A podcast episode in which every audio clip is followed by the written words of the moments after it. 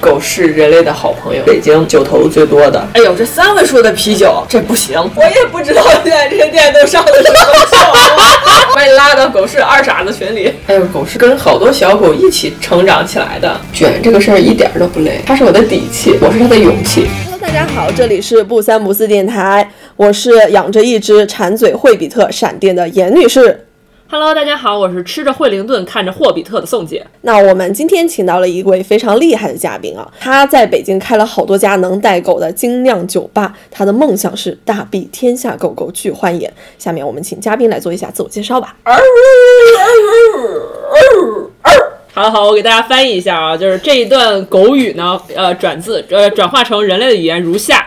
哎，大家好，我是狗舍老板，我特别看好这个电台，今天特意来上这个电台呢，就是为了给两位主播带来一笔价值三十万人民币的投资，来注资来了，是这个意思。太 狗了，咱们正经自我介绍一下说啊。少了是不是？老板是这个意思吗？老板是这个意思吗？是是三千万的意思。狗语没学好，行，我我们是我是我是 刚学的人话没事不熟练，我们可以理解。说了好几年狗语了。我是大庇天下狗狗俱欢颜的陈七七，就天下狗狗好我就好，狗不好我就哭。我们前面讲了，我们请到的这位嘉宾，他是在北京开了好多家的精酿酒吧。然后这个酒吧呢，也是我和宋女士特别喜欢去的，相当于我们的精神故乡。这个酒吧叫狗市。下面我们请七七给我们做一下介绍吧。什么是狗市呢？狗市这两个字儿是苟且的苟，呃， 写的狗。狗市两个字儿是苟且偷生的狗，市场的市，狗市。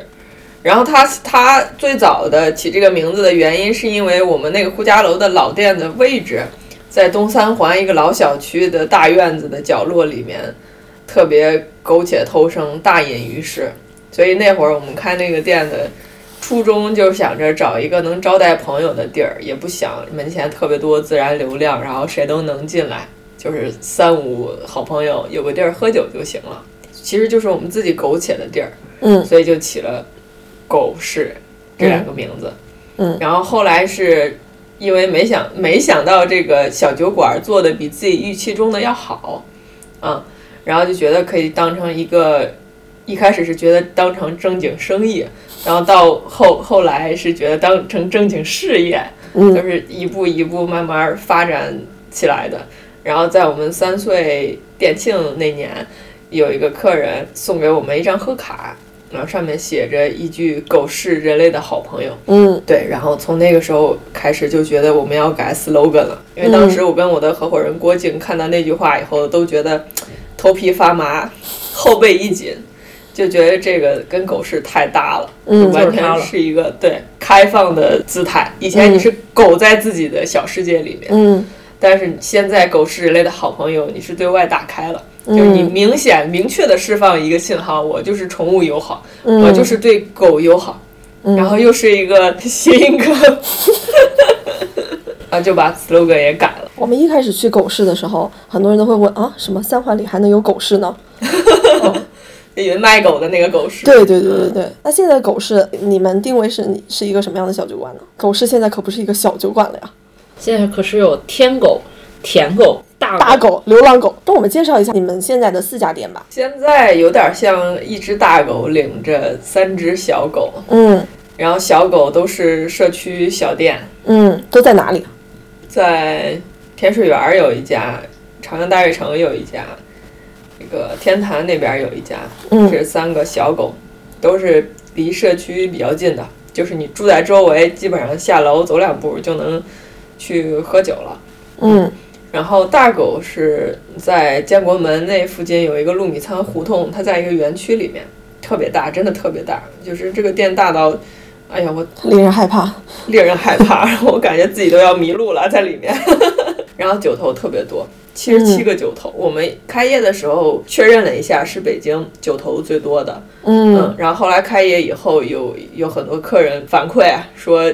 你们家是全国酒头最多的，啊，真的狗。是吗？吗？对，然后厉害了这个事儿我也我也是挺震惊的。然后当然我也听说过外地有一些店，就是它是装了，就是看起来是有是安装了一百一百多个酒头吧，嗯但是实际上它后面是有一部分后面是没有酒的，哦，嗯，就是它是看起来多，但它不是真的能接酒的那种酒头。所以现在大狗七十七个酒头全都是不同的酒，是吗？啊，不同不同的酒，然后他在比如说搞啤酒节的时候，会是一个拉满的状态，然后平时的话也会有五六十个酒头的，依然依然是很多的，很疯狂，这个很疯狂，这个这个行为太疯狂了，最一般的那些酒吧里面会大概会多少酒头？看面积吧，然后我觉得从八个到二十多个的应该这区间的会比较多，那大致懂了，七十七个是一个什么样的概念了？所以为什么是七十七个呢？是因为七七吗？不是这个事儿我真的说不清了。 这个事儿是这样，我们本来设计的是七十八个酒头，然后有有一个酒头是想安装一个桌面打酒打酒的那个桌面打酒系统，就是把杯子往桌子上一扣，然后酒从底部出，就它的杯子杯子是定制的，你往那个口上一扣，它的杯底儿会被顶起来，然后酒从底部慢慢往上冒。就像无中生酒一样，哦然后刚好这一杯满了，然后它就停止出酒。然后当时想的就是大店它的模式跟小店的那种人人情味儿啊、温暖啊，可能会不太一样，就是它需要一些打卡的，嗯然后有趣的，的，就是值得大家去分享的东西。然后就想做那么一个东西，但是后来发现那个东西不是特别好用，然后它的杯子也要定制，然后设备。呃，可对比的厂家也少，基本上也就那那么一两家，然后又贵，然后所以我们就决定先先不做那个东西了。然后刚好剩了七十七个酒头，然后我又叫陈七七，然后这个巧事了儿不就是说不清了，每个人都觉得。就就开我玩笑说，得亏你不叫什么陈八八、陈九九，哎，所以刚才你有提到说，就社区酒馆它更多是一个更充满人情味儿的一个地方。其实我们一开始去认识狗市还是最老的那一家店的时候，嗯，也是在一个社区里面，然后小小的大概四五张桌子，然后也很快就能跟店员混熟了。怎么样从社区开到了大狗这么大？然后你怎么样把这两个给分开了？他们的定位？ 我做事儿就是比较，也不是极端吧，就是我会去做一些我觉得很有趣的事儿，像我觉得嗯特别、小特别小的地方和特别大的地方都是有趣的，它的有嗯趣点是不一样的。反倒是卡在中间的东西会比较模糊，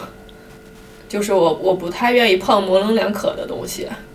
就是它没有没有点。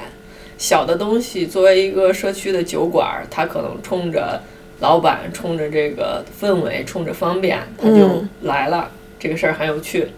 然后大店的话，它需要搞一些营营销方面的，然后市场方面的，然后各种联名，然后要靠你的设计等等吧。就是嗯它在保有人情味儿的基础上，你需要接触更多人，尤其是这个地方主理人本身，他得把自己的格局打开，你嗯不得不打开，不然你你整个人的能量撑不住这么大的场子，这也是有趣的地方。你要说他们俩，他们的定位就是尝试不同的乐趣吧。呃，其实我们这期间也看过很多别的面积的店嘛，啊，嗯、像那种卡在中间的二三百平的，嗯不考虑。哎，所以大狗现在面积有多少？嗯，大狗的面积，如果算露台和院子的话，有差不多七百七百平。我们再来正式介绍一下大狗吧，是一个什么样的店？大狗啊，是狗市建国门店，嗯然后是一家巨大的精酿餐吧，在白天十一点就开始营业。它是一个独栋的二层小楼，嗯里面有院子，有露台，然后白天也卖咖啡，然后餐的话是在做中式汉堡。馒头汉堡，我们叫汉巴 嘎，对，然后它里面的酒头是七十七个，据说是全国最多的，不是我说的啊，严谨我只哦。能说全北京最多。严谨，严谨，严谨。哎呀，我们最开始认识狗市的时候，其实是因为养狗了之后嘛，想找一些有意思的地方能带狗去的，然后发现在家附近就有一个小酒馆儿，然后确实就像你说的，是大隐隐于狗市。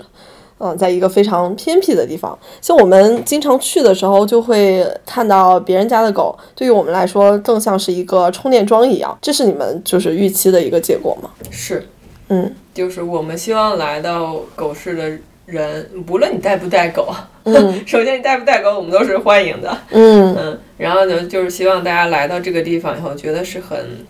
安全、嗯安全、干净、呃，温暖、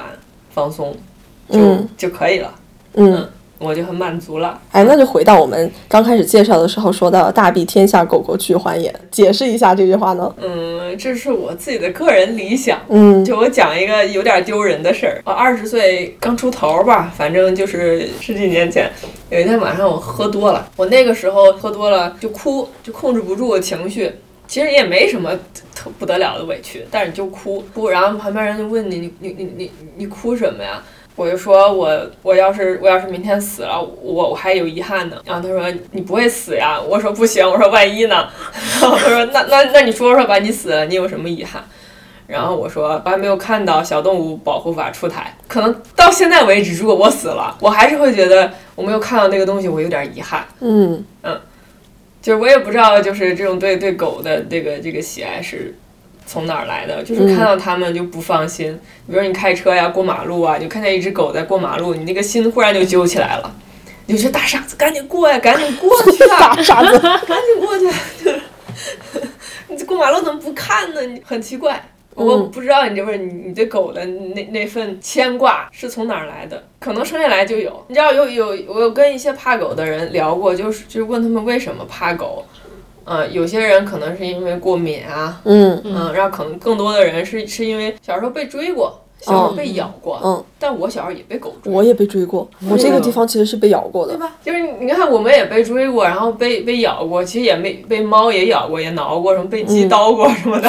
我还被鹅咬过，对吧？嗯，但是好像并没有影响我们去喜欢动物，就不知道为什么，就是有的人被咬了就一辈子害怕，有的人被咬了还是一辈子去喜欢，去去想保，去想要保护它。在前采的时候有沟通过，就你有提到说你想让狗市成为狗狗的一个庇护所 嘛？嗯，养狗的话 还是比较卑微的，对对，卑微人类。 呃，其实大部分的场合场所是不让不让进的，嗯然后出门出行啊都有很多嗯不方便，然后嗯包括那个社会上可能年纪大一些的人吧，啊嗯会会对他们有一些误解，然后包括我自己也被出租车拒载过，我那、嗯我那次还挺生气的，就是他拒载的理由是说因为我我带狗。嗯，我带狗，OK，你不接受这还都 OK。然后他的理由是我带狗，我是养狗的，我身上有传染病。哦，对，哦就是我当时觉得这个有点侮辱人了。嗯所以就是我们都是深刻的体体会过带狗出行、确实会有很多的麻烦。嗯但是你看，比如我们带一个宝宝，我现在生一孩子，我去饭店吃饭，人家会主动的给你一个宝宝、婴儿座椅。宝宝椅，他是尊重你的，尊重你，尊重你的孩子，尊重你的朋友，尊重你带来的每一个人。但是现在我们会有一个嗯整体平均意识没有跟上来所造成的一个矛盾，就是养狗人其实是把这个狗当成我家庭的一份子的，就是它是很重要的家庭的一份子，而且狗的智商实际上也就是相当于。一个一个一个，嗯，聪明一点儿的可能有有有有个四五岁，就是傻一点儿的，他得有也有两岁吧，闪电可能有一岁吧。嗯，他其实就是一个一个一个一个孩子，就相当于我带我孩子出去吃饭，完了我孩子不能进去，在门嗯，口拴着，不是很尊重。我觉得狗是对于像我们这种爱喝酒、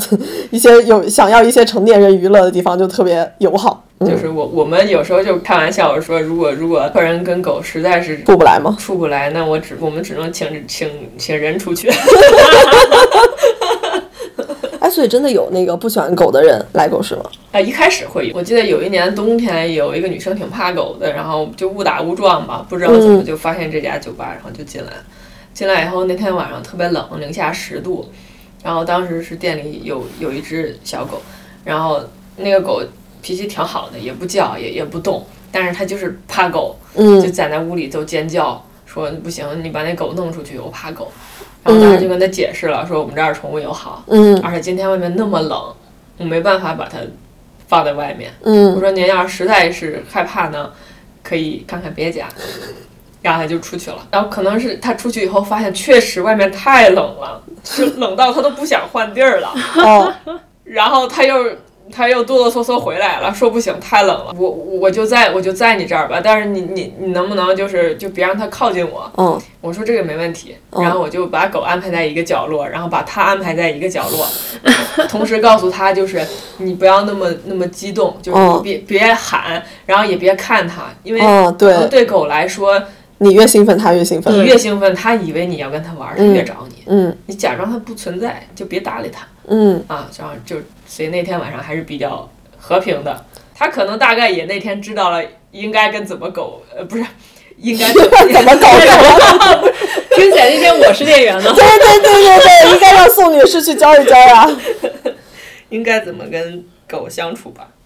但我们好像确实遇到过，就是我我估计也是误打误撞去的吧。对对，就是我那店里那天应该是工作日晚上，然后人不多，然后我俩就是下班没什么事儿，说去趟狗市啊，走走走，喝去狗市待一会儿，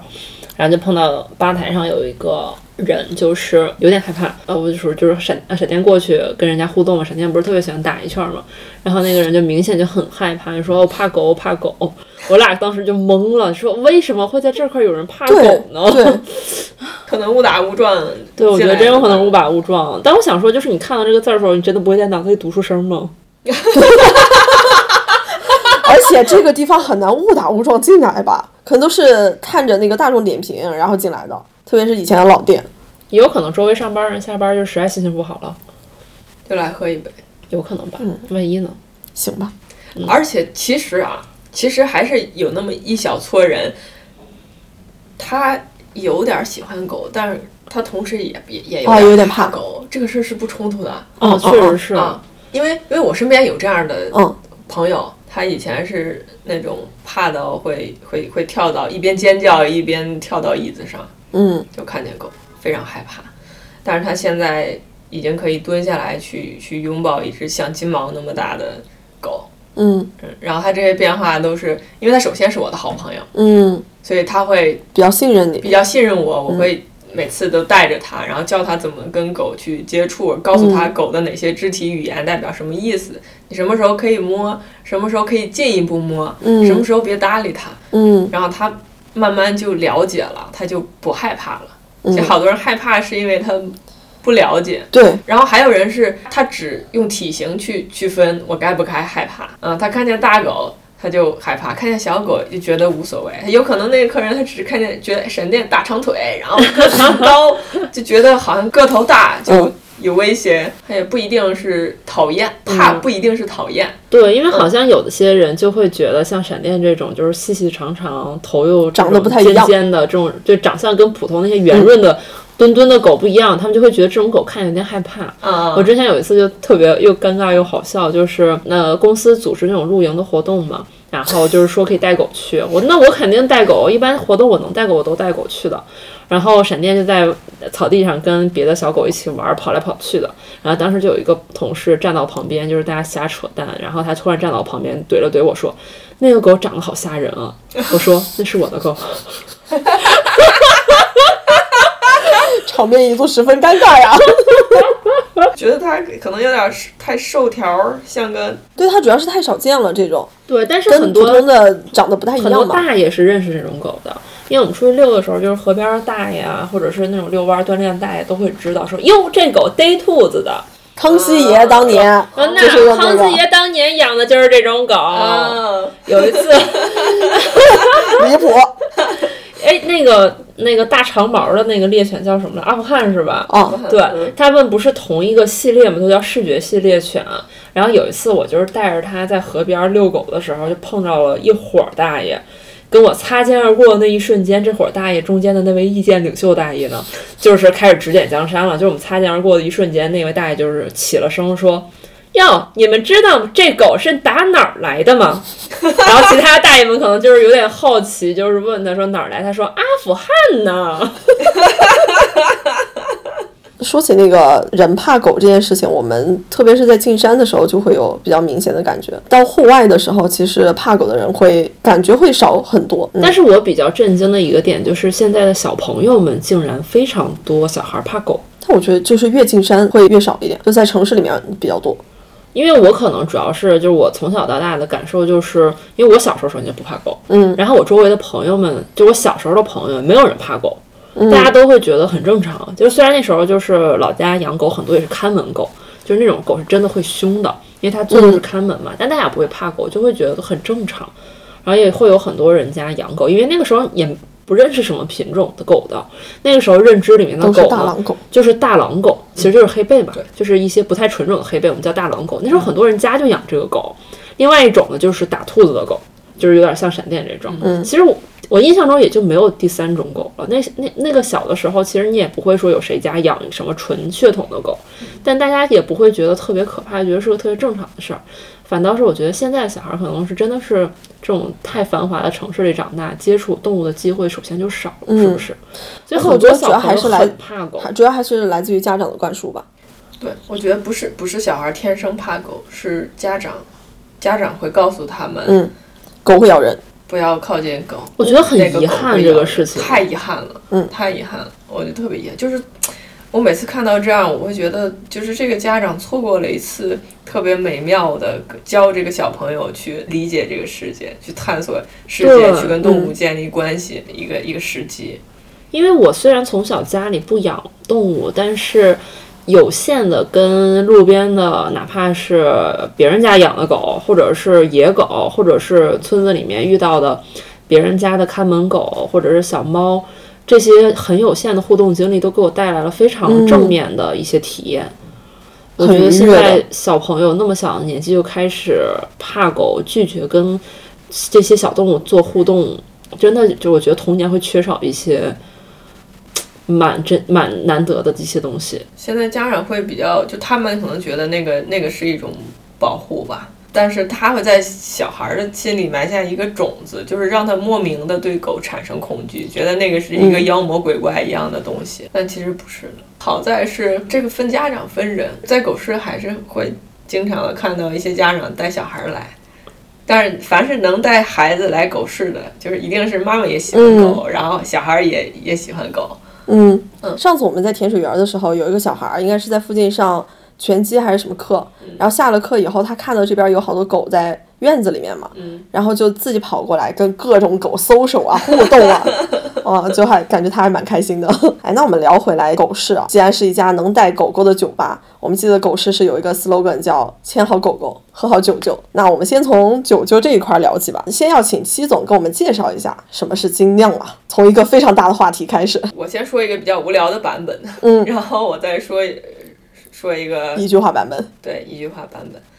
嗯，然后一个一个稍微正式一点儿的版本呢是说，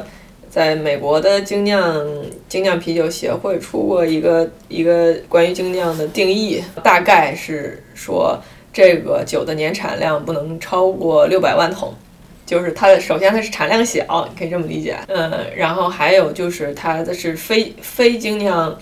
公司控股不能超过百分之二十五，就是确嗯保这家公司的是独立性，你看嗯很多精酿厂牌会强调我们是独立本土独立哦精酿厂牌、啊，所以我们不能有那个大公司的的入股，它要用啤酒纯正的啤酒的原料嗯去、呃酿造，然后啤酒的四大主料嗯是水、啤酒花、麦芽和酵母，嗯就是你不能是说我不用麦芽，然后我用其他用大米，哦，用玉米，用什么其他的谷物，嗯，那它就不是精酿啤酒。那些工业啤酒真的会有这样的吗？工业啤酒用大米是一个特别常见的事儿，哦，就是基本上在超市里面能买到的哈，我觉得，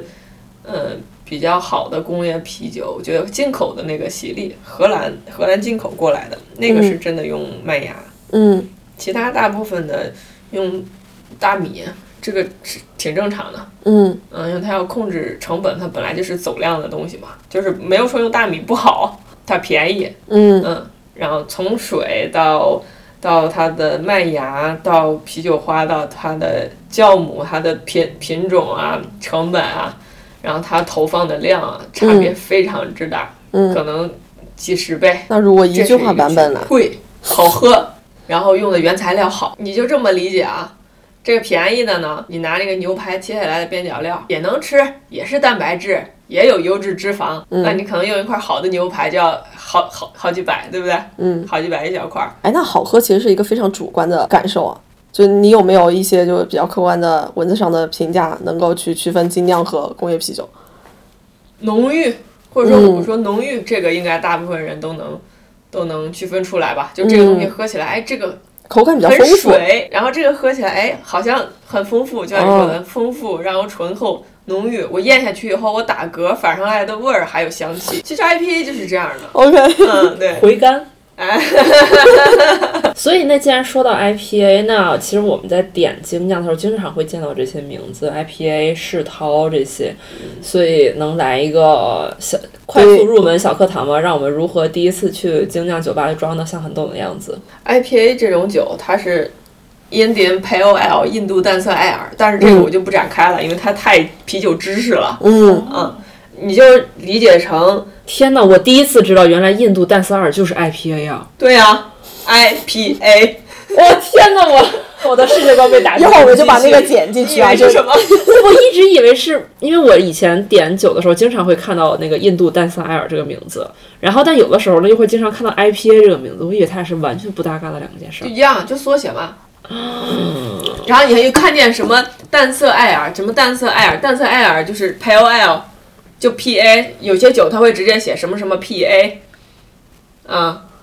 然后你还会看到什么呢？你还会看到 DIPA，Double Indian Pale Ale，双倍 IPA，这种就是投放了更双倍的啤酒花，它的啤酒花风味会更浓郁，然后还有三倍的，还有四倍的、triple 的、quadruple 的都有。哦，但最高的我其实也就见过三倍，我见过那种呃三倍干头、三倍 IPA。干头是什么？干头是它酿造工呃工艺里面的一个一一个工艺的技术过过程，哦，嗯，然后正常的话，它会在煮沸的那个阶段里面去放啤酒花，但是它煮完以后，它会有一些香气就损失损失掉了。嗯然后所以它会在煮完，然后发酵的时候就干头，意思就是没我没煮，哦我干着给它扔进去，我我没煮，我光投进去，然后就这样的话，等于是把靠那个麦汁把它啤酒花的香气给给浸泡出来，嗯，嗯，然后这样的话，它啤酒花风味就会更好，就有一种热带水果吧，花果香气，热带水果，柑橘呀、柠檬啊、菠萝、芒果这些，这是靠一些技术实现的，而不是加的原料实现的，是吧这是啤酒花，这是不同品种的啤酒花带来的风味儿。因为我之前也有浅浅的尝试过去跟酿酒师一块儿去酿酒，嗯，然后有一些啤酒花，它甚至是带有草莓味儿的，哦，嗯，但是它并不是说我里面添加了什么草莓汁儿。或者是什么橘子汁儿？嗯，没有之前我们也去参加过那种就是那种精酿的展会，当时我印象特别深，就是我其实因为哎这种都是周知，我不是很喝得明白 嘛。然后当时我在现场就是喝到了一款哈密瓜味儿的那个精酿，就是特别好喝。就在我端着那个杯子在会场里走的时候，我就听到其他人都在吐槽那家的哈密瓜酒，就说这香精加的呀。然后我后来我才意识到，可能那种哈密瓜的味道真的就不是酿造带来的，就是因为那个哈密瓜味儿就是哈密瓜糖浆的味道。是是这样的。嗯，嗯，你说那个，你说那个就是属属于果果皮吧？哦，嗯，当然，哎当然也不是所有的果皮都是糖糖浆兑兑出来的，就是果皮里面也也分，我用新新鲜的哦，水果去酿的，然后也有拿糖浆或者是什么工业果汁去兑的，这些都有。哎，我所以之前买过一买过一个，我忘了牌子是什么，北海道产的一个也是水果系列，然后他家小最资出名的是小哦，应该是应该是他那种是属于新鲜水果还是什么？是不是那个胖胖的？嗯对对对，呃，矮矮的品种，啊，应该哦，是小樽。我觉得还挺好那喝个的。算是工业啤酒吗？嗯，那个也算是精酿，他那种是加的糖精还是新鲜水果？呃，应该不是新鲜水果。反正我感觉就是，如果我这种口儿觉得甜、觉得香的，应该就都是加的糖精。你这种狗，哦嗯，我很有自信，就是我都觉得甜，有甜味哦儿，不是我觉得我嫌甜，啊是我觉得有甜味儿的，嗯肯定是加的额外的添加剂。嗯，因为就是我的对啤酒的这个接受能力，我都觉得甜了的话，那肯定不是靠新鲜水果酿出来的味道了。嗯，哎，所以刚才我们讲了 IPA，然后浅浅提了果皮，要不要把果皮也讲一讲？果皮，你看啊，你你可以有一个比较简单的、直观的判断，它到底是加了新鲜果汁啊，还是说呃，用用一些标准化的方法去兑出来的。就是它们如果是纯靠新鲜果汁的话，它的味道每一个批次其实不太可能一样。嗯，但你你你今天你哪怕同一个水果摊儿，我今天买的橙子跟明天买的橙子榨出来橙汁儿，可能酸甜度就是不一样的，嗯这个反而是正常的。嗯如果每次都是一模一样的，啊，就 对吧讲工业了 啊。然后所以就是精酿让人又爱又恨的地方，就是它会有一些批次，因为它的原材料很好，嗯，但是它的问题就是有时候很惊艳，但是下一批就哦，不稳定。以前大家会说国产精酿不稳定，然后进口的精酿就是好的，呃，但其实不一定，就是嗯进口的一些很好很尖儿的厂牌出的酒也不稳定，就普遍都不稳定。这是因为它的原材料的不稳定性决定是吗？因为它就不是一个标准工业化的生产流程吧。对，嗯，就是这个原因，我们很难怎么去量化它。我们可能可以按按斤称，我嗯按斤称、o k 我我都放一斤，但我怎么保证这一斤里面的酸甜度是一样的？所以我就酿的乐趣在于哎嗯开盲盒它它会有有一些不太一样的。但是说你从一个果皮你开成一个小麦，那肯定是不对的，呃它跨风格了肯定是不对的。嗯但无非就是说酸甜度，就比如说我我们的那个就是狗市的那个赤果果酸艾尔，嗯然后它里面就是放了大量那个新鲜的蔓越莓，然后还有嗯荔、荔枝，它是一款果、果泥啤酒，然后那个算是我们的一个爆款。然后它就是酸甜口的吧，然后偏酸偏多一些，嗯然后里面还有那个那个果果泥的纤维在里面。但是它每一个批次其实也是会有稍微有点不一样，哦有时候就偏酸一些，有时候就偏甜一些。但嗯是它、它无论偏酸偏甜，它肯定都是酸甜系的。嗯我不能下回变成哎，我喝出来像个 IPA 那那肯定出问题了。刚才没有说完，我们刚才说了 IPA，、那还有像世涛呢，世涛啊，世涛黑啤听说过吧？嗯，啊哎，世涛它就是相当于这个黑啤的一个专业的比较专业的一个说法。哦，嗯，因为它的英文是 stout s t o u t 世涛，嗯，然后它为什么是黑的呢？就跟咖啡豆似的，嗯，然后它烘焙的这个烘焙度它的原材料上会有什么区别吗？麦芽，麦芽的品种有好多种，哦就是你酿不同风格的啤酒，它用的麦芽是不一不一样的。嗯然后比如说哪怕一款简简单单的小麦，它里面用的麦芽也可能不止一种，可能两种，可能哦三、三种。因为因为不同麦芽的作用不一样，有些麦芽是为了给它上色，有些麦芽是为了让它出糖，出糖好让它发酵，然后有些麦芽是为了增加它的风味儿，嗯，就是什么增加一些焦糖味儿啊，增加一些所谓的麦香啊、嗯麦芽香气啊，嗯，然后世涛它是本身它会有有那种颜色比较黑的麦芽的品种，然后还有一个原因是因为它烘焙的程度会比较深，你就理解成咖啡豆的深烘，嗯，所以世涛这种酒喝起来它会有咖啡和巧克力。巧克力对可可这种风味儿，它是因为嗯麦芽烘的程度比较比较重，那它本身都带这种风味儿。然后现在有很多这个世涛，它会直接叫巧克力世涛嗯嗯嗯或者咖啡世涛，当然它也会真的会放一些巧克力，巧克力呀啊或者坚果呀、嗯坚果嗯风味儿的花生酱啊。嗯，嗯那打嗝海狸那个花生酱世涛、喝起来那个就是比较厚，对，就像一杯液体甜点一样，嗯，嗯，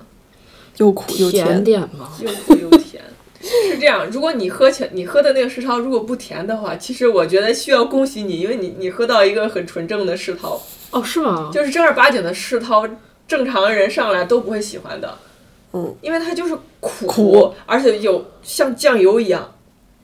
我跟真酒体就有有后人认识喜欢喝世涛，我好像去年你们上的某一款世涛，我还蛮喜欢的，嗯，有甜味儿吗？有点儿吧，应该。应该有点儿。那除了除了这三种，刚才讲到 IPA、果皮、世涛，还有什么？我在在我好我像临时爆火脚的时候，看到一些什么蜂蜜酒、西达这嗯些，没我想有，到还有一些常见的名字。我刚才刚刷的那 个狗市外卖单，像什么皮尔森、拉格、哎罗特、嗯古斯，刚才提到那个拉格，嗯然后拉格和艾尔是两个大的分类，这个说起来又有点太啤酒知识了。拉格是 呃和艾尔是两种发酵发酵工艺，一个上发酵，一个下发酵，但是那个不重要，我们不聊听不懂的哎呀东西。，压上了，你可以大致理解成拉格是比较淡、比较清爽，嗯，基本上就是靠低温，然后靠二氧化碳那个气特别足，然后喝喝那么一个爽的感觉。嗯，然后艾尔呢，就是有各种五花八门的风味儿，哦像咱们刚才说的 IPA 啊，然后世涛啊，然后古斯啊，然后这哦些都属于是艾尔。嗯嗯，然后拉格像工业啤酒是拉格，它再、哦再再细分的话是属于美式淡色拉格，然后皮尔森也是一种拉格，皮尔森大概是就在捷克那一带起源起源的，从欧洲出来的一种拉格的风格，嗯，我还蛮喜欢的。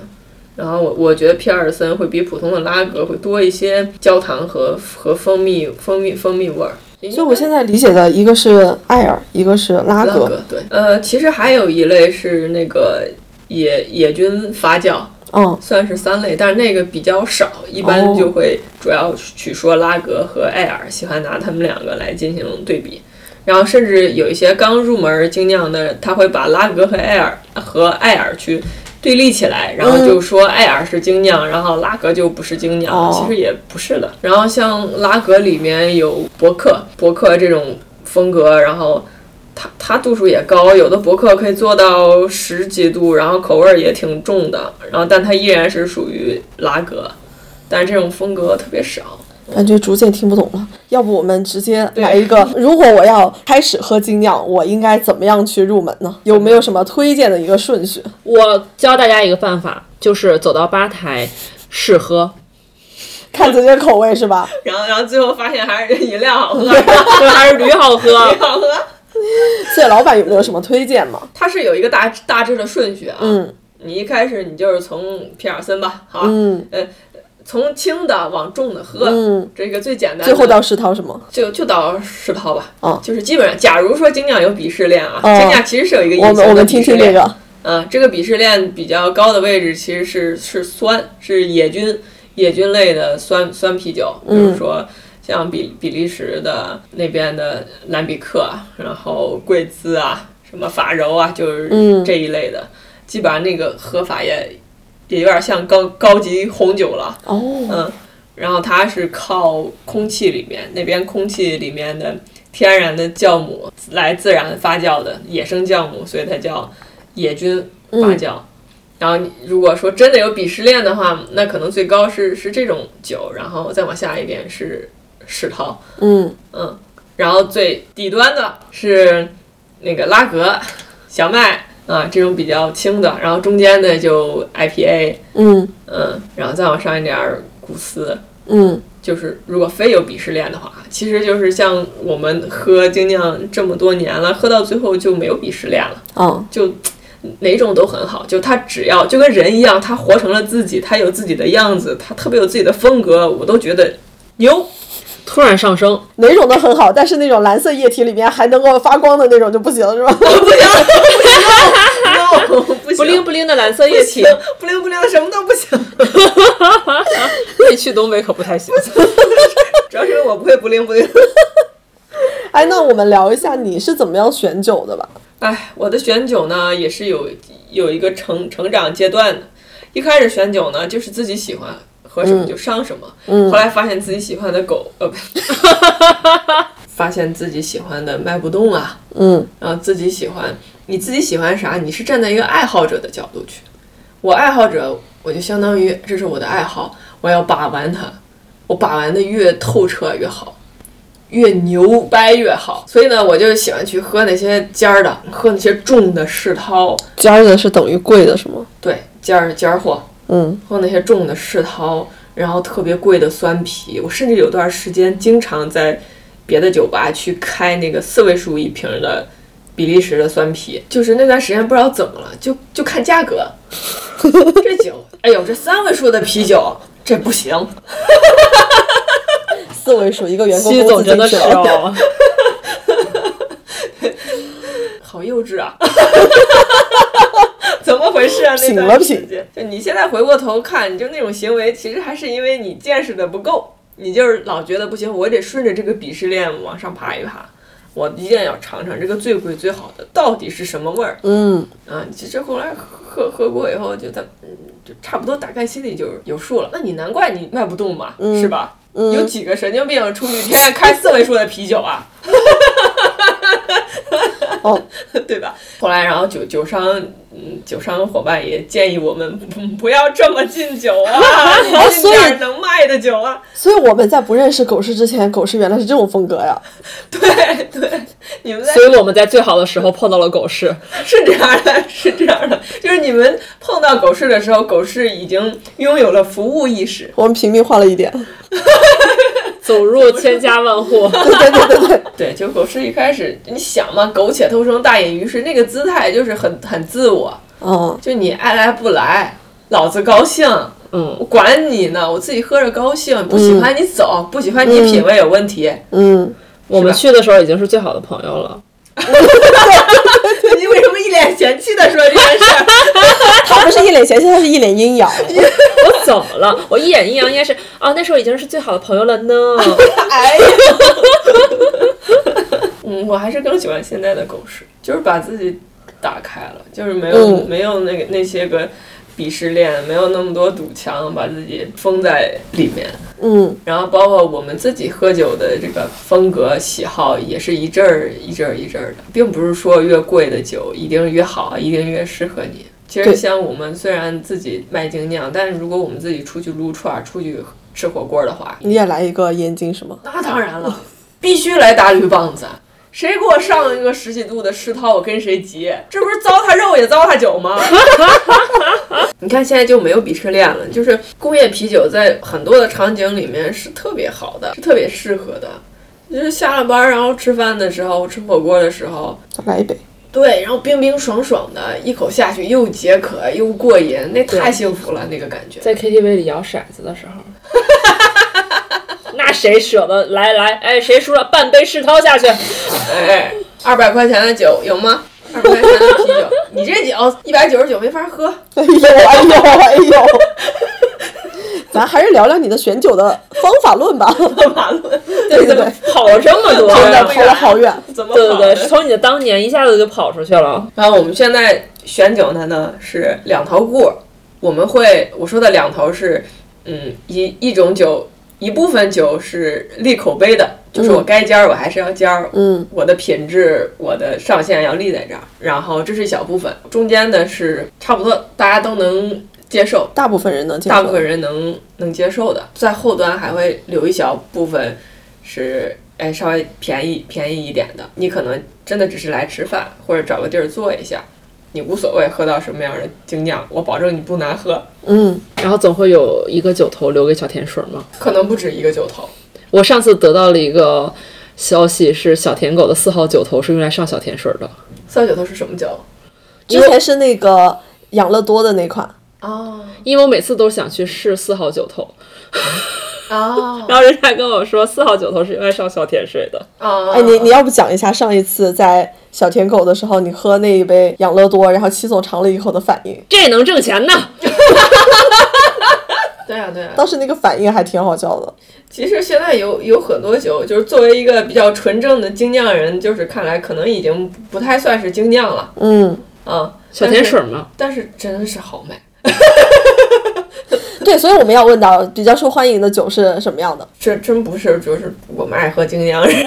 就是那种小舔狗的四号酒头是 吗？你把这个品牌已经打出去了，到时候我们就就说小舔狗四号酒头，嗯街头大家都暗去号试。 对，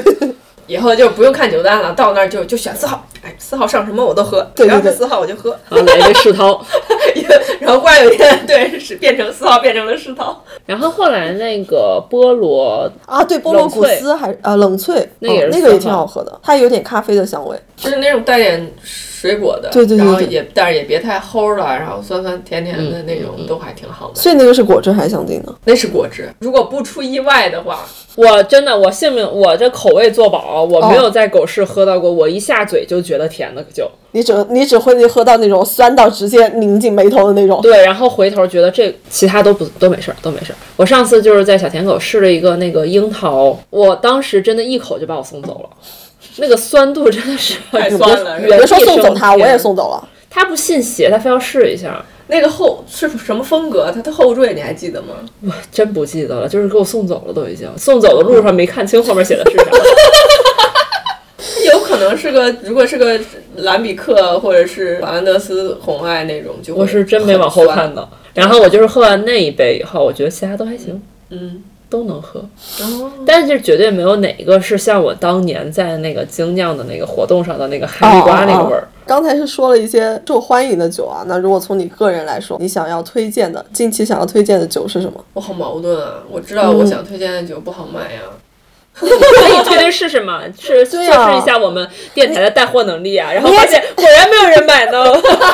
你可真阴阳啊！你讲一，阴阳人你也讲一下，就是你想推荐这款酒以及原因是什么吗？对，然后最起码严女士会去买啊。我有一些不信邪的人嘛，比如我、就是我们我们上周上的那个表什么表弟啊，哪个厂牌？表弟是啊上周上的嘛，就是上一次来找你的时候你点的那个，啊？对对对对对，我觉得那个死神的表弟，对对对死对对，神的表弟那个真的还挺好的，挺好的。但是它就是说到这 IPA 嘛，它嗯是三倍还是几倍的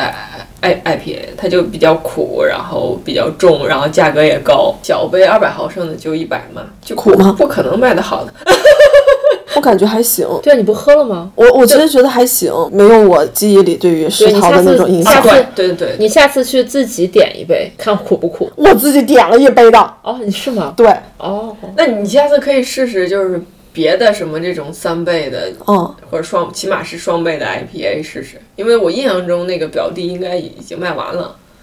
就是像这种比较尖儿的酒，它不会一直在上面的，它就是卖完就没了，可能好久好久好久，甚至说可能永远也没了。咱聊个近期能上的呗。哎呀，这么多酒头，哎呀，这么多店加起来，哎怎么也有一百五十个酒头了吧？所以，所以会会有某个店的几号酒头一上永的远在就是固定的你是吧自己喜欢的酒吗？啊，不会，我我就我快被这个店驱逐了，就是 啊，我们可以证明，毕竟老板自己点酒都是要花钱的，啊，对啊对啊，我去我去每个店扫码下单。我有时候就是跟别人谈事儿干嘛的，就到店里约到店里去，然后就说没事儿，我请你啊，然后掏出手手机 开始开始扫码下单，没有一毛钱的优惠，甚至对方怀疑在那儿给我装的，你到底是不是这儿的老板？刷单的，你说刷单的不刷单的， 你说一会儿后台都退回来。对对对。 然后他们对我甚至不是甚至，他们对我，然后然后比对那个那个正常客人要要冷漠和 冷漠的多，然后进吧台也不让进。 打个比方，就是专坑自己人嘛，就是如果说只剩两个杯子了，然后其中有一个杯子就是那个杯口要是裂了，肯定那个裂的杯口是给我用的嘛， 就是哎呀，老板嘛，自己人嘛。对委屈就委屈了吧。所以呢，刚才 聊了半天，你想要推荐的是什么？我不不知道啊，咱雨露均沾，一个店来一个。 那我先说点儿不能播的东西。哎呀，好好好好，我就喜我欢。也不知道现在这些店都上的什么酒啊， 我怎么知道？这店里选酒我都多久没管了？我好想捡到里面的花絮去啊！你就是你就从我说我不知道，我实在不知道，然后然后就是说，因为我很久没没管了嘛，店长店长和郭靖一起去配合选酒，因为在选酒这块儿，郭靖特别好，拿捏的特别准。嗯，怎么个好法然后？我们的店长就是就完全理解哪些酒是利口碑的，哪些酒是好卖的，然后哪些酒是杂牌子的，咱们不要碰的。嗯，他们知道那条线在哪儿。嗯我们听听这条线吧。齐总心想，但凡不是刚才吃了这顿饭，我现在都走了。嗯那个什么，我推荐两款吧，这两款酒每家店都有。然后一个就是那个赤果果酸艾尔，很好入门的，嗯，嗯，对我最近的保守选择就是它很。好入门的。所以一会儿就需要你来讲一下酿造就自酿酒的过程，嗯讲讲背后的故事。嗯，然后一个是我们新出的那个叫叫黑贝德式小麦，哦，是刚才喝的那个黑贝吗？啊，对。如果说新手对于新手来说，想要入门的话，可以从这个黑贝德式小麦开始往上走，很清爽，然后中规中矩，稳如老狗，不出错，也没有其他奇怪的风味儿。比如啊，说像酸的话，酸的话就喜欢的人特别喜欢，不喜欢的人一口都喝不了，说你这是吃饺子榨的醋，嗯，对，嗯那小麦就稳，就是一个稳，进阶的客人有什么推荐的吗？就我们店里的酒是这样，就是你你卖完一桶，这桶就没了。嗯，我现在给你推荐完，等你去的时候，店里也就没了。所以保守去吧，就哎别推荐了。喝到啥算啥，然后去那个吧台去说给我试一下。可以，可以。嗯然后，但是只能试试三款，就你不能从头试到尾，喝饱了。所以我们其实就推荐大家去狗市可以点四小杯，嗯，对，如果你没有明确的目标的话，你就试一下四小杯。然后建国门店的话，呃，我可以有固定的厂牌来推荐，嗯，就是，呃，霍不凡，杭州的霍不凡和呃贵州的行将 Trip Smith，嗯，然后这两个厂牌是，呃，在建国门店是固定下来的，嗯，就长期的，永远上他们的酒。嗯，给他们留了这两个厂牌，分别留了七个酒头。我卖完一桶，哇，我还上，我还上他家的酒，就有可能不是不再是这一款了，嗯但是还是这一个厂牌的。然后马上还会加第三个固定的厂牌，就是我们今天喝到的西安的乌木，嗯，嗯，今天的这些，然后很快会在建国门店也固定下来七个酒头。然后这三个厂牌是推荐，好，那么回头聊一下你刚才提到的赤果果酸艾尔这一款。嗯，其实当时在推出的时候，我就还蛮感兴趣的，因为啊、推荐里面有提到说加了很多很多的新鲜水果，而且一看那个颜色，还有那个和那个酸的浓稠度口味，对我一看就是嗯，我的酒。嗯，嗯，讲一下一款自酿酒需要做一些什么东西吧。自酿酒最最早啊，它最原最原始的话，会以加酿加酿的方式去做一个实验，或者说是尝试。然后这个事儿，其实在一七八年的时候，我就去尝试了。当时我嗯试的是荆芥小麦，因为我是河南人，然后我们那儿吃荆芥，负荆请罪的哦荆，哦然后一个草字头，一个介绍的介，这种植物挺冷门儿的。呃，然后它有一个外号叫河南罗勒，哦，或者是中原薄荷 啊，它就是有点像罗勒和薄荷那种带点儿香料的一种植物。然后我们那儿就拿荆芥来下面条儿，或者是拌拌凉菜。嗯所以基本上我在北京提到荆芥的话，就是很少有人知道。他他如果知道的话，老乡儿，对，就是哦老乡儿。嗯嗯，要不就是他在河南待过很长时我间哦觉。得这时候需要 Q 一下，如果有听众知道这是什么的话，评论认亲吧。评论认亲吧，真的。嗯 然后你看，就是这种荆芥小麦，它我当时用加酿的方式，用二十升的那种小小设备去酿，它就有一个问题，它每每一批都不稳定，因为它是你是自己在家我我做在呃我在那个朋友的酿酒工作室，哦然后跟他一起去去做，因为市场上没有这种东西，嗯嗯，然后我也没法找工厂批量的下单，我要自己先试出一个一个合适的比例，心里有一个数才行。然后就用新鲜的荆芥去去酿它，但是它就是不稳定，就这次是这个味儿，下次是那个味儿。因为这种新鲜的东西吧，你这一次你跟下一次它那个味道确实不太一样，而且它也是上面带那些植物的那个杆儿啊，哦啊，那可能煮时间了，还会有一些苦味儿啊，一些涩味儿啊，就是草味儿啊之类的，就全都进到那个酒里面了。啊，这这个还挺复杂的，所以中间就有几年就没有再弄这个酒。然后最近我就在跟一个工厂去碰这个东西，但是我估计啊有点困难，因为我换了七八家那个卖荆芥粉的那个厂家，因为我发现一个现象，就是凡是卖荆芥粉的，他都是把荆芥作为中药来销售。然后我不知道为什么荆芥让他们磨成粉以后，一股中药味儿。 然后我自己在实验的时候太难喝了，我怎么喝就是中药药汤子，谁要谁要是出来喝酒喝这个中药药汤子就不行，换了七八家全部是中药味儿的。所以是必须得用新鲜的金戒指吗？对，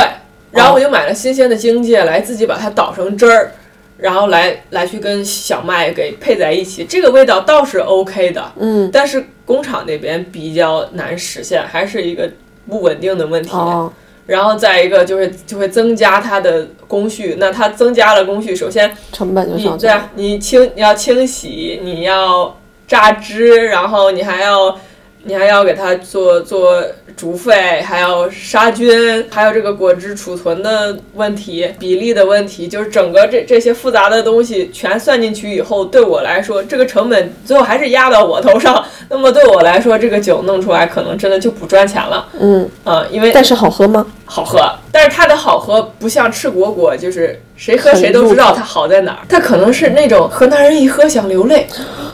然后外地人喝了不明白。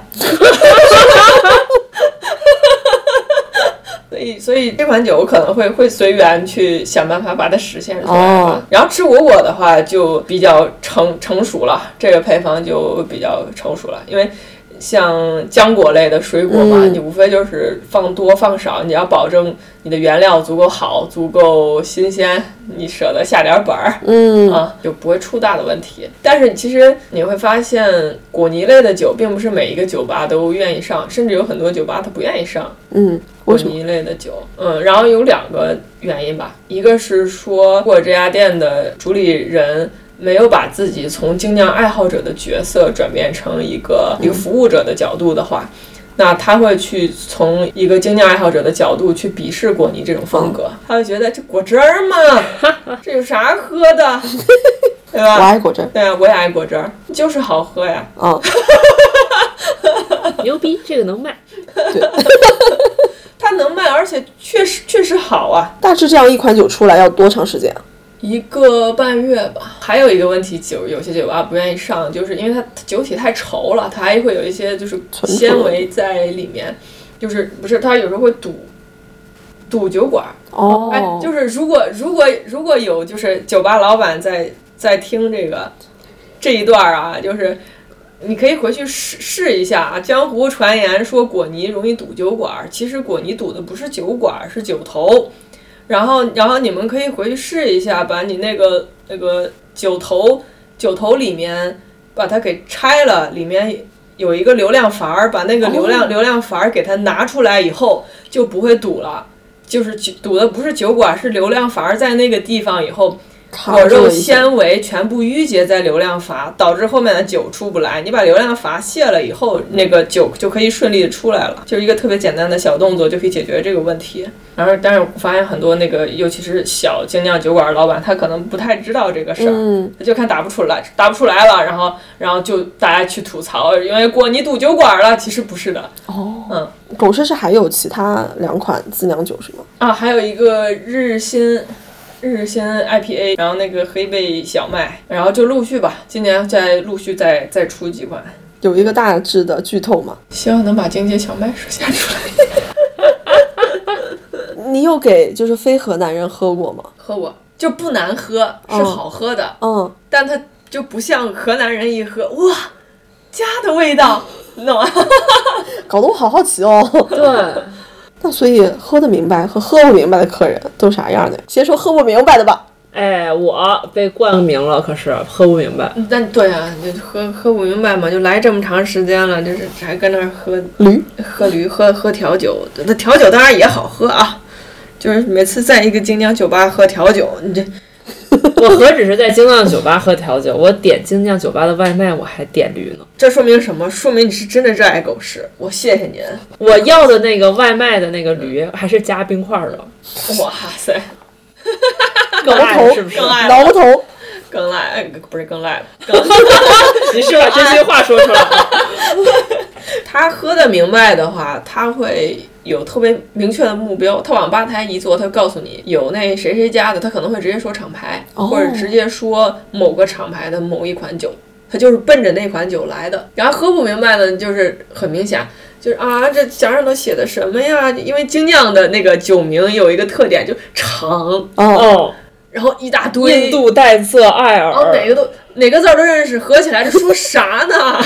对，也不知道这什么，这是酒名啊还是什么，就搞不清。那嗯它其实有一个公式，它最前面是厂牌的名字，嗯，中间是酒的名字，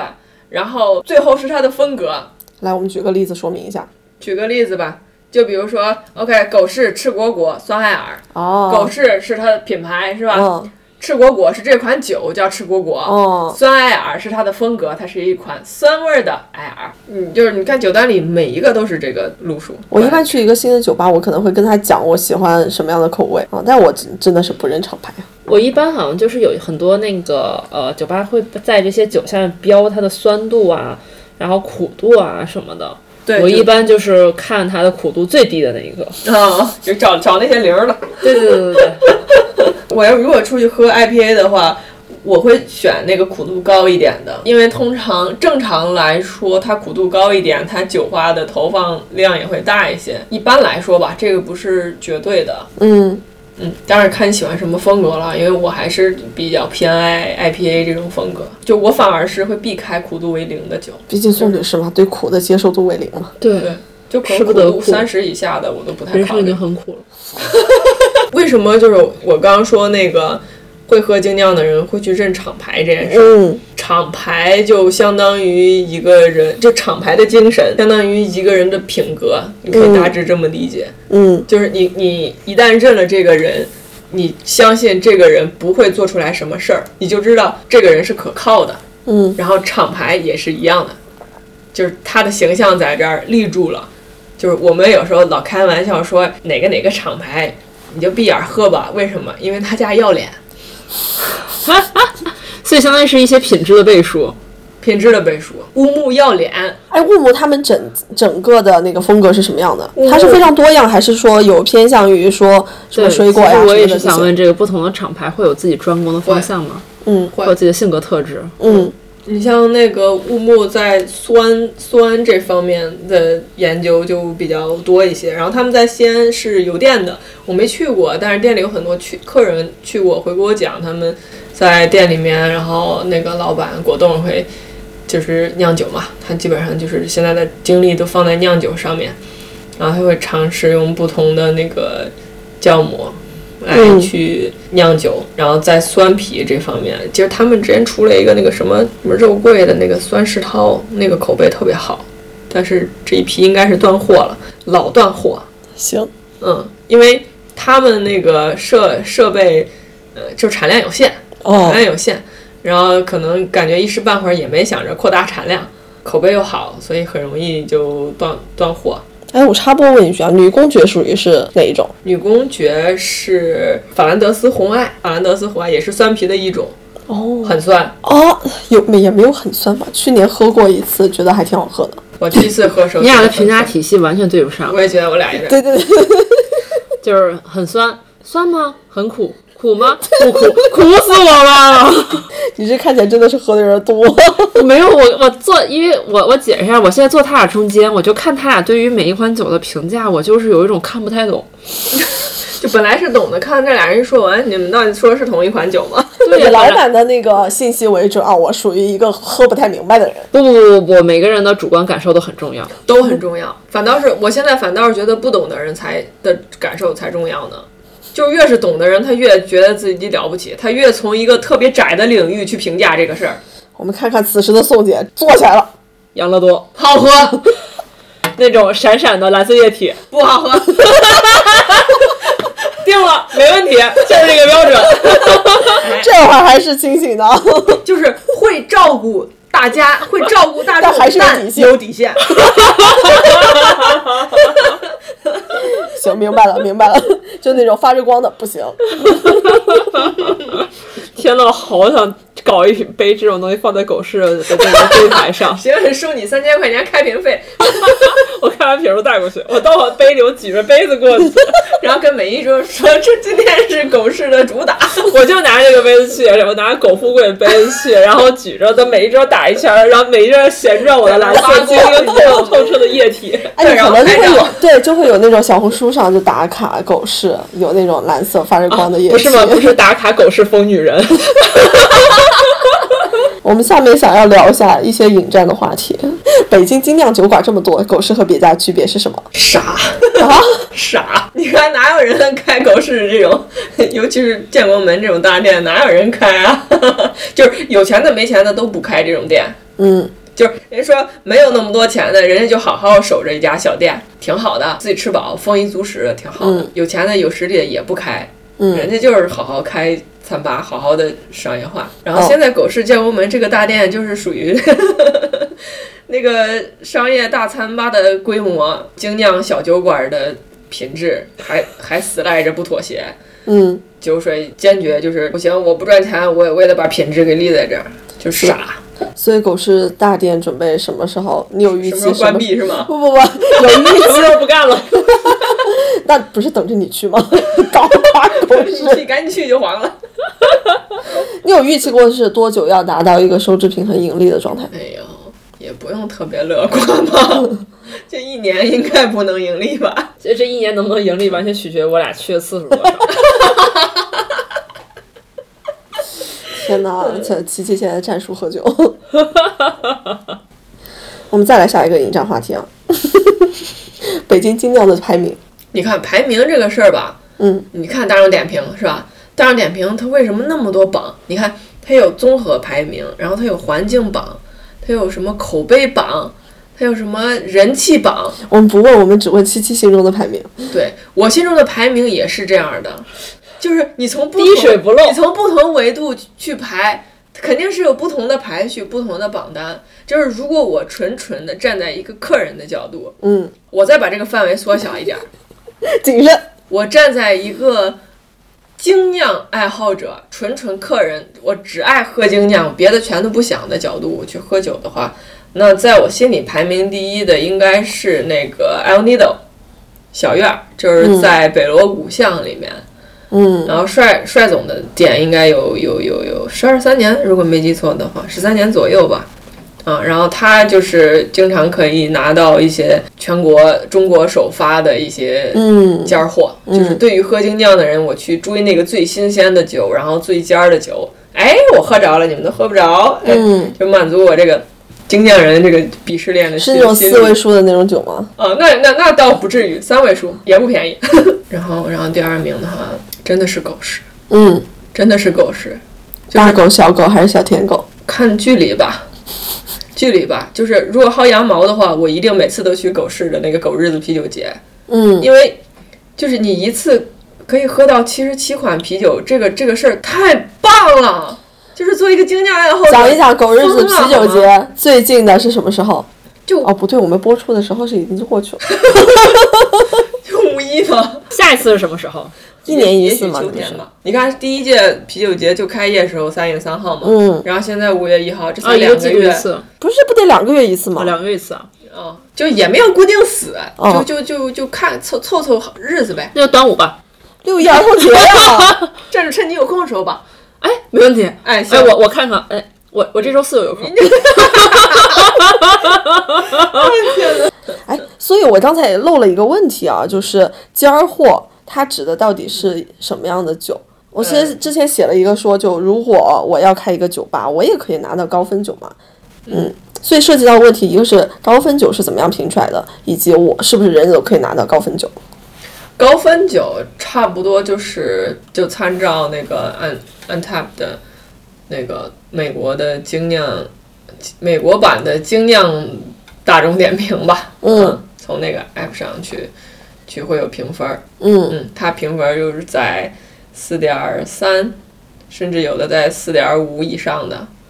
嗯就首先它在这个上面评分高，这是一个考量的标准。然后还有就是少，嗯就经销商可能拿过来的时候就，就可能就那么一两桶，嗯，然后然后甚至是有很多尖儿的酒是需要先预定的，我们嗯要先预定，然后先付款，然后才从美国那边去发货过来，嗯，然后就是酒好，就是又贵又少又哎，好所。以这一套评价体系是仅限于美国的酒厂吗？还是相当于就是其他国家的酒也会依附于这个评价体系，把自己的酒送去进行评分那那个 un untapped 跟那个协会没有关系， ？OK，它就相当于一个精酿版的大众点评，就是是大家自发的哦，哦，自发，我它今不天是喝这有一酒个好喝，哦哎，那嗯，没有是大众评价的，所以它还是一个比较比较比较公平的，哦，嗯，大家自发的那个感受是最真实的比，较代表大众吧。比较代表大大众，对，哎，那第二个问题就是说，如果我开一个酒吧，我也能拿到高分酒吗？不一定，嗯你就像。嗯，我们开酒吧这么多年了，其实有很多酒也是拿不到的，原因是就抢，有些酒就是得抢。嗯，它是可有能因为手速慢吧，哎，所以它是一个公平的一个抢购的渠道，还是说需要靠一些它有公平，它有公开的你去抢抢的地方，它也有提前协商好的。哦比如说有些酒吧跟有些经销商就是有这个协议，哦，哪些哪些酒，你就要优先让我选，嗯，我选剩的，嗯你才能拿去给别的酒吧嗯供，是是有有这种情况的。嗯然后也有也有就是说这个呃经销商跟各个酒吧拉拉一个群，哎，我这儿上了一个什么什么酒特别好，嗯，然后大家在里面抢，狗市现在有拿到一些别的酒吧没有拿到的酒吗？拿到了，哇，简直就是疯了。我们拿到了一个一个西达，哇，那个酒简直就是疯了！就我们那个酒巨贵无比，我都是我都不知道那个酒应该怎么卖。上了吗？现在还没有，就得挑一个牛逼的日子给它上了， 太贵了。我就这么跟你说吧挺挺，那个酒的成本嗯是三位数， ，OK，所以你们卖的时候会怎么样呢？ 所以啊，所以我都不知道我怎么卖了， 就就是，所以当时就是我们抢到那款酒的时候，然后其他的酒吧，然后包括经销商都在里面给我们竖大拇指， 可能可能你在确夸定在 夸 真傻，确定你是抢到的吗？就是，哎呀，好扎心的。齐总喝一口吧。 知道吗？就是我们区别就是我们跟别的酒吧区别就是傻，人傻钱多，速来。哎呀，好期待这款新的酒上哦。应该会好喝的，毕竟是个 cider，cider 不会难喝的。就看多少钱上了。我们可以众筹拼 一杯。齐总现在的表情好复杂。我们我们一桌约六个人，我们拼一杯。我都有点后悔。 你知道，关键是当时这个这个酒发在群里呢以后，就是就肯定所有的人，就可能大部分的酒吧看到那个价格以后，就是哎 no no no no no no，就是有那叫什么避之不及是吧？然后然后不知道为什么就是我们店的人不光我在嘛，然后他他们也他们也在，然后他们就竟然就胆敢对这个酒动心。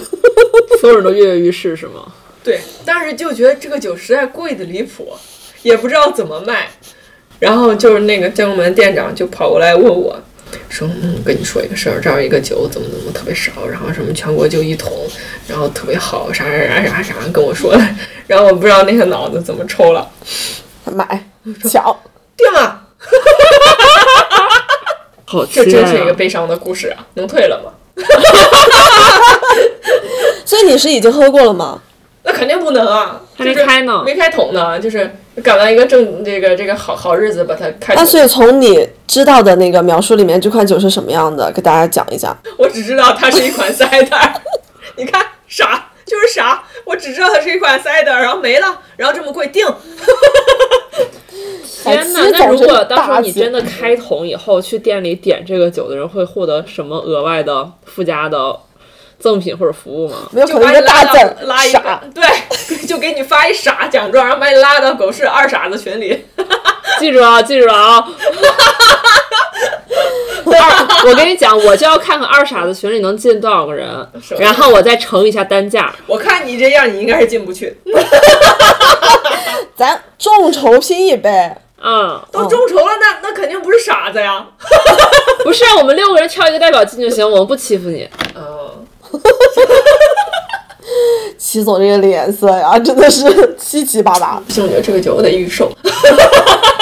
什么时候什么时候呃预预售能够呼住我的成本价，我什么时候再开头？ 预售都是得有大礼包的配合。多大礼，万万大礼包吗？对呀、那你起码不得再附赠点什么狗市周边呢、狗市服务、啊、狗市特权呢、狗市 VIP 会员呢？什么狗市 T 恤啊，什么呃，你看，就这种人进得了狗市二傻子群吗？不是，我跟你讲，比如说你这本来一杯卖两百块钱，你预售一一杯四百五，你再搭个贴纸个 T 恤，听起来不就是特别高级的一个套餐 了？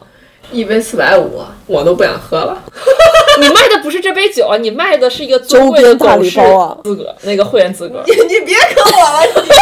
我又不是卖给 你，你是说的好像我卖你似你自己的花我，我这让你卖别人。 这个方案 只能留下骂名。你花了四百五，你就成为尊贵的狗市二傻有可子。啊能卖给我呀？你有没有想过？我是一个特别爱买会员的人。啊，他上次去的时候就应该买了一两百块钱吧，不止吧，两三百块钱的周边，我何止两百，我那一单结算四百零四。就是这种二傻子。 那不是一百九吗？不是一杯，他买了好多那一杯酒就四百五吗？那你连一杯酒都没买到啊？ 上次 你这预售链接还没出 呢，我一会儿就出，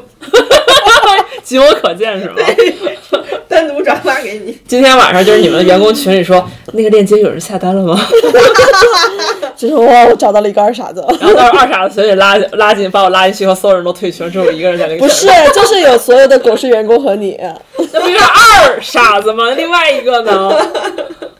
我随机挑选一个幸运苦儿你，还喝吗？来点吧。你可以喝一个不苦的，烟啤酒的声音真好听，咕咚的一声。你看这福根儿，稠乎乎的。哎呦，下一个问题，齐总聊一下，讲了酒，那故事呢？配套的酒客的故事有吗？我跟你说，这个这个要聊完，你这一星期都没法儿那啥了。你我们得先稍微稍微调调挑挑嘛。抓手，抓手， 这故事也太多了，天哪！ 为什么这么晚听到这么不吉利的 词？我们还是讲那个二傻子比 较好。对我还是我我我我觉得这个我们听我们的这些听友啊，大家可能都非常向往进那个二傻子群。我跟你讲，哎，我也觉得，我我跟也你觉讲得，就就是有这种气质。要的就是这种特别的、这种特殊的对待。嗯，对你就是得搞这个预售，我傻，我骄傲。嗯，就得搞点特别的，比如对说吧？哎现在大家就喜欢给自己贴标签嘛。你让贺总给你专门做一个二傻子、狗是二傻子的那个 那什么标签儿，专用标签，对，嗯，哎你就配套就是买这个酒的就能获得一个狗是二傻子。限量的，嗯就你得买够，花钱买个二傻 子。尊贵的二傻子， 逼我两万，给你二傻子标签儿啊！我跟你讲，二傻子这个标签儿这越听越觉得得靠谱，是吧，齐总？没贺总，真的不是在给我挖坑吗？没有没有没有，我跟你讲，二傻子就位， 已经有两个了。我很容易，我很容易对这些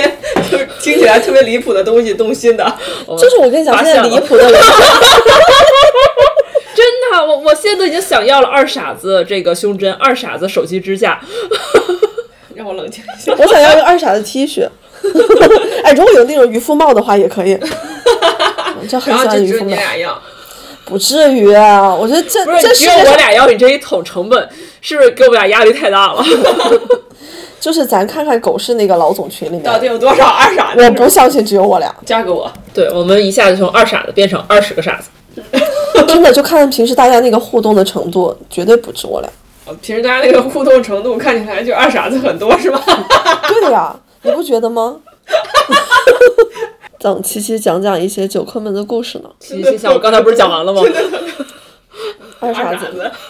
三群三或者现在让你讲一个酒客的故事，你第一个想到的是什么？我们现在有酒得配一个故事吗？就是在狗市还没宠物，就是就是就是说宠贴上宠物友好标签儿的时候，然后那会儿老带自己的狗去店里头，